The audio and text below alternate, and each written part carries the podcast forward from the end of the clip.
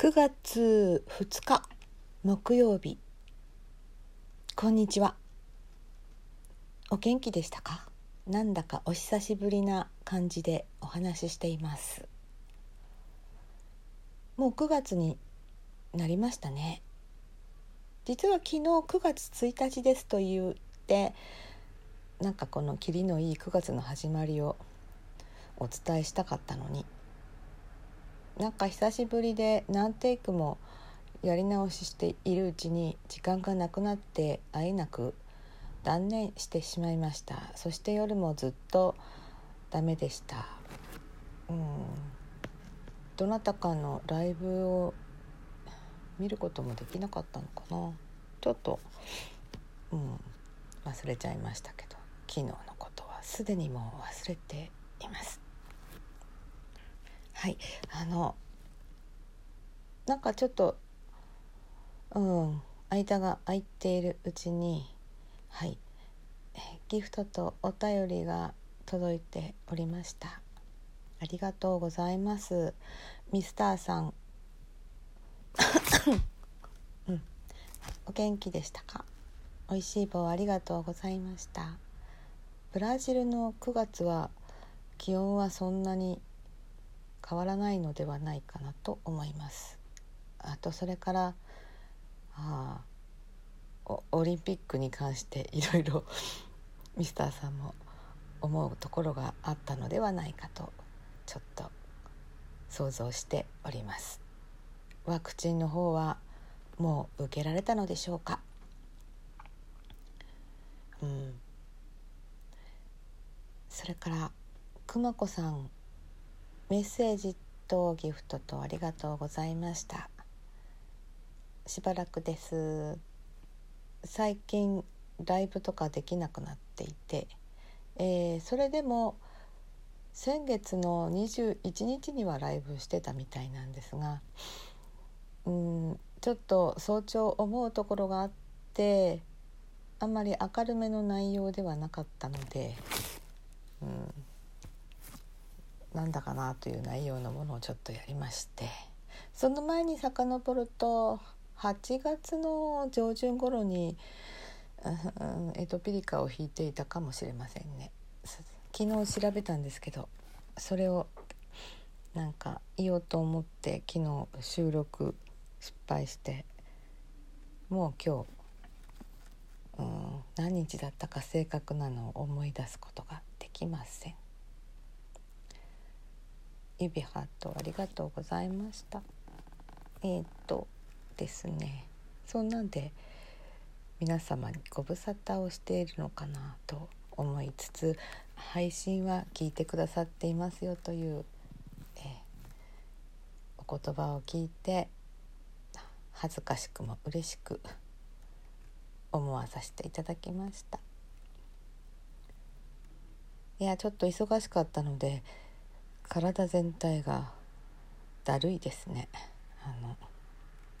前も言ったけどマラソンして終わった瞬間なんていうか有酸素運動して終わった瞬間のなんていうの体の調子みたいなそういうのが昨日から続いています。まあ明日になったらまた回復するんじゃないかなとは思っています。昨日いろいろと私思うところをお伝えしようと思っていたんですけどでだから今日はそれを言おうと思ったのにすいません忘れちゃいました。なので私はこれからまあ今日休みにしてあるのでえー、バイオリンの練習をしようと思います。はい。えー、今回もこの緊急事態宣言が出ましてあの公民館でやってるんですけどもレッスンをですねどうやらなんかまた休みに閉まっちゃう公民館が閉まってしまうのでなかなかレッスンに先生がいらっしゃることができない模様です。まあ少しずつでも良いからコツコツ練習しておいてくださいとのえ LINE がおととい来ておりましたですね。あとそれからまあこの緊急事態宣言は9月12日に一応開けるということで始められたようですがどうやら延長しそうな気配ですね。となるとまあ9月20日に予定しているホールでの無観客のコンサートも危うい状態になってきました。それからあ今のところ10月の予定まではこうね中止とかなんとかっていうことを考えずに進めているようなのですが10月の16日に、えー、もう閉校になってしまう中学校のまあ同窓生主に気学クラブに在籍していた人中心に声をかけて今在校生の吹奏楽部の部員たちも集めて、えー、あの一緒に弾くという計画があるんですよね。でもともとそれは中その中学校出身の音楽家があコンサートをするということで、えー、最後にその同窓生たちも加わって、えー、中学校の校歌を演奏すると。そういう企画になっているのです。これもどうなんですかね。中止にならなきゃいいんだけどなと思います。うん。最初はお昼間1回だけの公演の予定だったようですがどうやら1日2回公演に分けるとかそういうお話が進んでいるようです。あれですかねあのフィジカルディスタンスを考えてのことなのかどうかと思っています。えーと、この配信のまあ先月の配信の中で先輩からのお電話が来たという回があったんですけどもそのまあ内容の実現に向けてどうやら同窓生の皆さんが動いているようです。あ母校の効果はですね私自身が気学クラブだった時によく弾いていましたですね。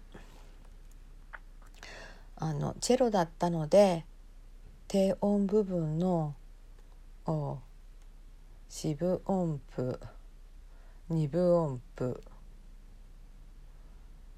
が多くてあと全音符が多くて1小節ぐらいかなちょっとあの8分音符が出てきたか出てこなかったかぐらいな印象です。なので、うん、バイオリンの楽譜ってのは見たことはないですね。まあこれも弦楽四重四重奏だって 弦楽四重奏用にあの、うん、今チェロで活躍されている鶴崎直樹先輩があか、えー、楽譜を作ってくれるのではないかと思います。うん、そんなんでまあ実現すればいいなとは思うんですけど、まあ、ねどうなることやらという形で今日は終わります。はいこの番組はいつもスタートラインに立っているパトランがお送りいたしましたいろいろお伝えしたいことはまた後で思いついたら配信します。それではまた。